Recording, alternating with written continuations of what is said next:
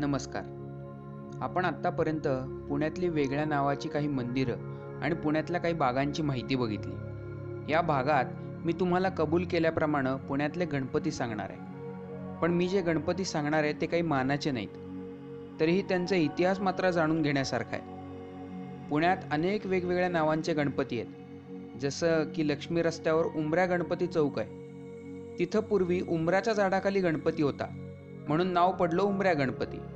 शंभर वर्षांपासून असलेला हा गणपती आजही सदाशिव पेठेत उंबऱ्या गणपती चौकाजवळ एका इमारतीत आहे. पण तो आज उमऱ्याच्या झाडाखाली नाही. रस्ता रुंदीकरणात त्याचं स्थलांतर झालंय. सदाशिव पेठेत एक चिमण्या गणपती नावाचा गणपती आहे. पूर्वी या गणपतीसमोर तांदूळ टिपायला चिमण्या यायच्या असं म्हटलं जातं. त्यामुळे या गणपतीला नाव पडलं चिमण्या गणपती. या भागात मी तुम्हाला एकूण चार गणपतींची माहिती सांगणार आहे. पहिला गणपती आहे मोदी गणपती. न चिंग केळकरांनी लोकमान्य टिळकांचे चरित्र लिहिलं होतं. या केळकरांचं नाव असलेल्याच रस्त्याजवळ मोदी गणपती आहे. पाचशे सत्तावीस नारायणपेठ इथं भट यांचं खाजगी श्री सिद्धिविनायक देवस्थान आहे.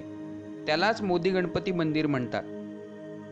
आता हे नाव ऐकून तुम्हाला जे वाटू शकतं त्याचा इथं काही एक संबंध नाही आहे बरं का?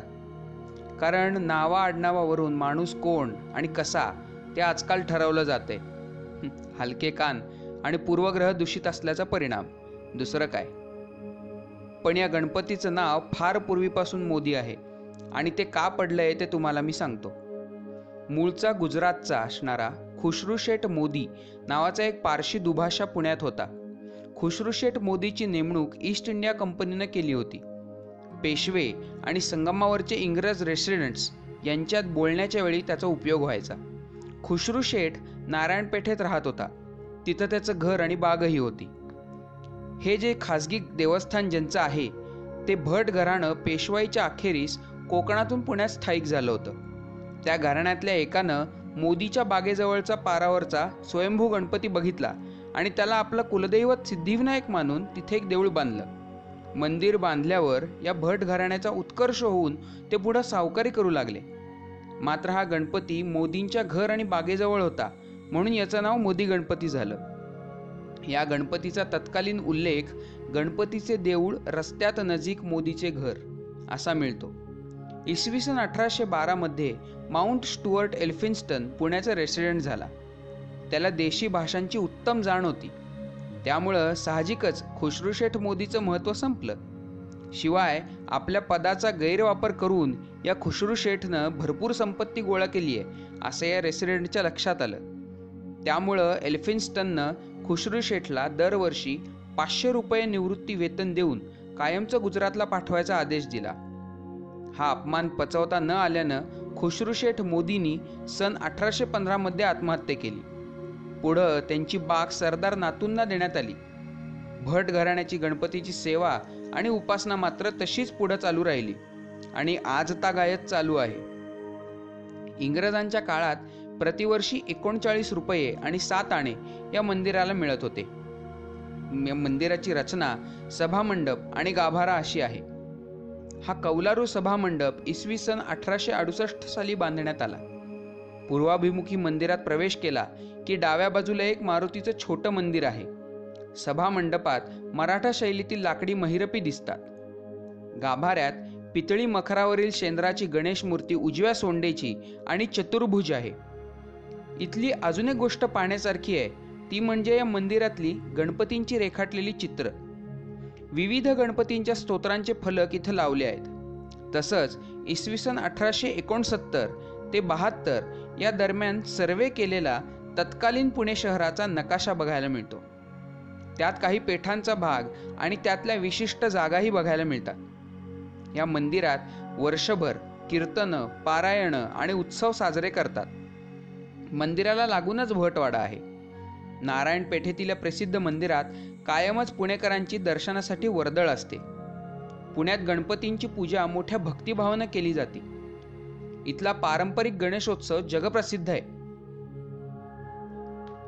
पुढचा गणपती आहे रमणा गणपती. पुण्यात पर्वती पायथ्याला शाहू कॉलेजजवळ लक्ष्मीनगरमध्ये रमणा गणपती आहे. हे पुरातन गणेश मंदिर पर्वतीच्या रमण्याची आठवण घेऊन उभं आहे. रमणा म्हणजे साध्या भाषेत सांगायचं झालं तर दक्षिणा वाटप. आपल्याकडे धार्मिक कार्य करणं किंवा त्यानिमित्तानं दानधर्म करणं अशी पुण्यकर्म फार पूर्वापार चालत आली आहेत. त्यातलीच एक परंपरा म्हणजे श्रावणात ब- ब्राह्मणांना दक्षिणा वाटप करणे. श्रावण महिन्यात पुण्यात ब्राह्मणांचे एक प्रकारचं संमेलनच भरायचं. त्यात सगळ्या शाखांचे ब्राह्मण असायचे. ज्याच्या त्याच्या विद्वत्तेप्रमाणे ब्राह्मणांना दक्षिणा मिळायची. ही प्रथा आधीपासूनच अस्तित्वात होती. पेशव्यांनी ती प्रथा चांगली रुजवली. सुरुवातीला हे दक्षिणा वाटप शनिवार वाड्यावर व्हायचं. देशभरातून हजारोंच्या संख्येने ब्राह्मण तिथे यायचे. नंतर वाढत्या गर्दीमुळं ती जागा अपुरी पडायला लागली. शनिवार पेठेत या पेशव्यांची एक बागही होती. त्या बागेत बरीच वर्ष रमणा वाटला जात होता. ती बाग म्हणजे सध्याची रमणबाग प्रशालेची जागा. ओंकारेश्वर मंदिर रमणबाग हा परिसर मोकळा होता. त्यामुळं इथं गर्दी व्हायचा प्रश्नच नव्हता. हरवलेले पुणे या पुस्तकात त्यावेळची एक घटना दिली आहे एके वर्षी रमणबागेत ब्राह्मण जमले असता जोरदार पाऊस सुरू झाला. भिजायला लागलेले ब्राह्मण पेशव्यांच्या नावानं ओरडायला लागले. आपण बोलावलेली लोक पावसात भिजत असताना आपण स्वतःही पावसात भिजत दक्षिणा वाटप केलं पाहिजे म्हणून नानासाहेब पेशवे स्वतः पावसात येऊन बसले. थोड्याच वेळात पाऊस थांबून लख ऊन पडलं. हे दृश्य पाहिल्यावर उपस्थित मंडळी आश्चर्यचकित होऊन धन्य झाली. नंतर रमणबागेतली जागा सुद्धा अपुरी पडायला लागली. म्हणून पर्वतीवरच्या मुख्य मंदिराच्या दक्षिणेला पायथ्याला असलेल्या मंदिरात नानासाहेब पेशव्यांनी सन सतराशे अठ्ठावन्नच्या सुमारास नवीन रमण्याचे भक्कम आणि दगडी तटबंदीयुक्त बात वास्तूचे बांधकाम केले. या नवीन भव्य रमण्यास चार प्रवेशद्वारं होती. या प्रवेशद्वारात स्वतः पेशवे आणि त्यांचे अधिकारी बसून दक्षिणा वाटप करायचे. इसवी सन सतराशे शहाण्णवमध्ये या चार प्रवेशद्वारात वाटली गेलेली रक्कम तुम्हाला सांगतो. पहिली. त्रेपन्न हजार एकशे एकोणतीस. दुसरी. चोवीस हजार नऊशे नऊ. तिसरी. अठ्ठावीस हजार चारशे चौदा. चौथी. बत्तीस हजार आठशे एक्क्याण्णव. इतके रुपये दक्षिणेवर खर्च झाले. पूर्वी लोक रमण्यात जातो असं म्हणायचे. पण आता नवीन जागेत दक्षिणा वाटपाला पर्वतीचा रमणा म्हणून ओळखायला लागले. पर्वतीच्या रमण्यापाशीच एक गणपतीचं देऊळ होतं. याच रमण्याची आठवण घेऊन ते उभं असलेले हे देऊळ म्हणून तो रमणा गणपती. हा गणपती चतुर्भुज असून डाव्या सोंडेचा शेंदूर चर्चित आणि आसनस्थ आहे. या देवळाचा इसवी सन एकोणीसशे त्रेसष्टमध्ये जीर्णोद्धार झाला. गाभाऱ्यासह सभामंडपही उभारला गेला. या गणेश मंदिराची व्यवस्था श्री देवदेवेश्वर संस्थानाकडे आहे. विद्वान पंडितांची पुण्यातली शास्त्री मंडळींकडून परीक्षा घेतली जात होती. त्यामध्ये रामशास्त्री प्रभुणे बाळशास्त्री अय्या शास्त्री आणि काशीनाथ शास्त्री यांसारखे पंडित परीक्षक म्हणून असत. पांडित्याच्या परीक्षण उत्तीर्ण झालेल्या विद्वान ब्राह्मणांना शनिवारवाड्यावर सत्कार करून दक्षिणा मिळायची. तर बाकीच्या ब्राह्मणांना पर्वतीजवळ भोजनासह दक्षिणा दिली जायची. काही निवडकांना स्वतः पेशवे दक्षिणा देत असत. त्यांना तिथे मिळणारी रक्कम ही इतर वेळी मिळणाऱ्या रकमेपेक्षा नक्कीच जास्त असायची. आणि त्यांच्यासाठी ही पर्वणी होती. पुण्यातला हा दक्षिणा वाटपाचा कार्यक्रम प्रेक्षणीय असत. कडेकोट बंदोबस्तात दक्षिणा वाटली जाई. दक्षिण दक्षिणेवरील खर्च सवाई माधवरावांच्या काळात पाच लाखांवर तर दुसऱ्या बाजीरावाच्या काळात आठ ते दहा लाखांमध्ये गेला. पेशवाईच्या अस्तानंतर इंग्रज सरकारनं दक्षिणा वाटप ही सार्वजनिक पद्धत बंद केली. त्यामुळे पर्वतीच्या रमण्याची महती संपली. या वास्तूची उपेक्षा सुरू झाली. घरं वाढली वस्ती वाढली रस्ते तयार झाले. काळाच्या ओघात ही वास्तू दिसेनाशी झाली. गव्हर्नर स्टुअर्ट एल्फिन्स्टननं दक्षिणेऐवजी विद्वान शास्त्री पंडितांकडून मुलांना संस्कृत शिक्षण देणं त्याबद्दल अनुदान देणं ह्या पद्धतीनं सुरुवात केली. त्या रकमेला त्यानं दक्षिणा म्हणण्यास सुरुवात केली. त्यामुळं सर्व स्तरातील विद्यार्थ्यांमध्ये संस्कृत साहित्य आणि तत्वज्ञान हे विषय विशेष लोकप्रिय झाले. या पुढचा आपला गणपती आहे गुंडाचा गणपती. कसबा पेठ ही पुण्यातली एक सर्वात जुनी पेठ. पुण्याची प्राचीन आठ घराणी म्हणजेच ढेरे ठकार कानडे वैद्य शाळीग्राम कवलंगे निलंगे आणि भाराईत याच कसबा पेठेतली. छत्रपती शिवाजी महाराजांचा राहता वाडा म्हणजे प्रसिद्ध लाल महाल याच पेठेतला. इसवी सन अठराशे दहा सालच्या यादीनुसार कसबा पेठेत मंदिरांची संख्या लक्षणीय होती. पुण्याच्या दृष्टीनं ग्रामदैवत कसबा गणपती अतिशय महत्त्वाचा आहे. असाच अजून एक प्राचीन गणप गणपती कसबा पेठेत आहे. तो कसबा गणपतीपासून जवळच आहे. त्याचं नाव गुंडाचा गणपती. हे नाव ऐकल्यावर साहजिकच आश्चर्य वाटणं आहे. या गणपतीबद्दल गणपती नागोजी गुंड्याचे घराजवळ पिंपळाचे पारावर देवळीत आहे त्यास असा उल्लेख दुसरे बाजीराव पेशवे यांच्या रोजनिशीत आहे. त्यावरून हा गणपती पूर्वी पिंपळाच्या पारावर होता हे आपल्याला लक्षात येतं. गुंड आडनावावरून इथला गणपती गुंडाचा गणपती म्हणून ओळखला गेला. अजूनही इथं आसपास गुंड आडनावाची मंडळी राहतात. इथल्या गणपतीचं कवच काही वर्षांपूर्वी निखळलं. त्यावेळी मूळ मूर्ती बाहेर आल्यावर तिची पाहणी करण्यात आली. ती मूर्ती शिवकाळापूर्वीची असल्याचा अंदाजही व्यक्त करण्यात आला. ही मूळ मूर्ती आपल्याला आज मंदिरात प्रदक्षिणा मार्गावर सध्याच्या गणपतीच्या बरोबर मागे आहे. जुन्या मूर्तीचा साचा राजा दिनकर केळकर संग्रहालयात ठेवलेला आहे. नवीन मूर्तीची प्राणप्रतिष्ठा चार फेब्रुवारी एकोणीसशे शहात्तर रोजी केली गेली. ही मूर्ती उजव्या सोंडेची असून चतुर्भुज आहे. प्रसिद्ध मूर्तिकार केशवराव देशपांडे यांनी ती घडवली. या मूर्तीसाठीचा दगड वारज्यातल्या खाणीतून आणला गेला होता. मंदिराबाहेर गुंडांचे मारुती मंदिर आहे. त्या मारुतीसमोर म्हसोबा आहे. मंदिरापासून जवळच खंडोबा मंदिर आहे. संपूर्ण पुणे शहरात अशी जवळजवळ असणारी वेगवेगळी मंदिरं ही पुष्कळ आहे. या पुढचा आहे मांदार गणपती. पुराणातली एक कथा आहे. मालव देशात औरव नावाचा एक तपस्वी ब्राह्मण राहत होता. त्याच्या पत्नीचं नाव सुमेधा तर मुलीचं नाव शमिका होतं. या शमिकेचं मांदार नावाच्या धौम्य पुत्राशी लग्न झालं.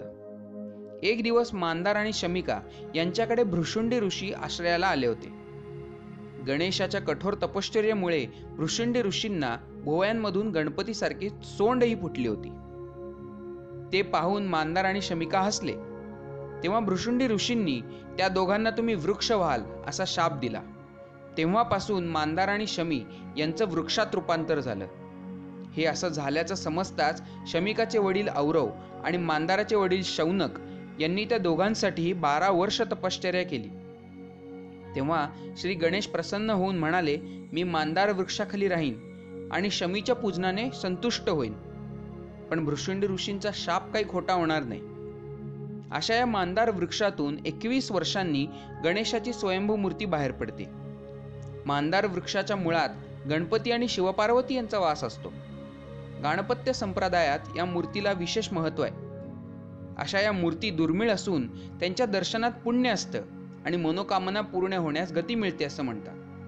पूर्वीच्या ढेरेवाड्यात आणि सध्याच्या एकशे चव्वेचाळीस छेद एकशे पंचेचाळीस कसबा पेठेत त्रिगुणेश्वर नावाच्या इमारतीत शंभर वर्ष जुना मांदार गणपती आहे.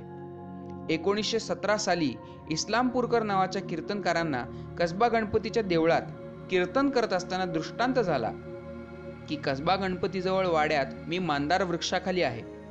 इस्लामपूरकर शोध घेत घेत ढेरेवाड्यात आले. वाड्यात आल्या क्षणी मांदार वृक्ष कोसळून पडला आणि त्यातून स्वयंभू गणपती बाहेर आलेला दिसला. त्यानंतर मूर्ती स्थापन करून इथे एक छोटं मंदिर बांधण्यात आलं. दोन हजार साली त्याची पुनः प्राणप्रतिष्ठा करण्यात आली. गणेश मूर्तीचं जतन आणि संवर्धनाकरता दोनदा लेपण प्रक्रिया करण्यात आली आहे. इथल्या इमारतीतले चौधरी हे या त्रिगुणेश्वर मांदार गणपतीची व्यवस्था बघतात. कसब्यातल्या या गणपतीशिवाय अजून दोन मान मांदार गणपती इथून जवळच आहेत. बुधवार पेठेत तपकीर गल्लीत कासारदेवी मंदिराशेजारी शाळीग्रामांच्या वाड्यात मांदार गणपती आहे. इथला गणपती पेशवेकालीन असल्याचा शाळीग्राम सांगतात. याशिवाय शनिवार पेठेत मेहुणपुऱ्यात डॉक्टर प. व्ही. वर्तक यांच्या वाड्यातही मांदार गणेश आहे. वर्तकांकडच्या या खाजगी गणपतीचे दर्शन मात्र आपल्याला घेता येत नाही. या चार गणपतींशिवाय पुण्यात अनेक वेगवेगळ्या नावांचे गणपती आहेत. त्यांना त्यांचा स्वतंत्र इतिहासही आहे.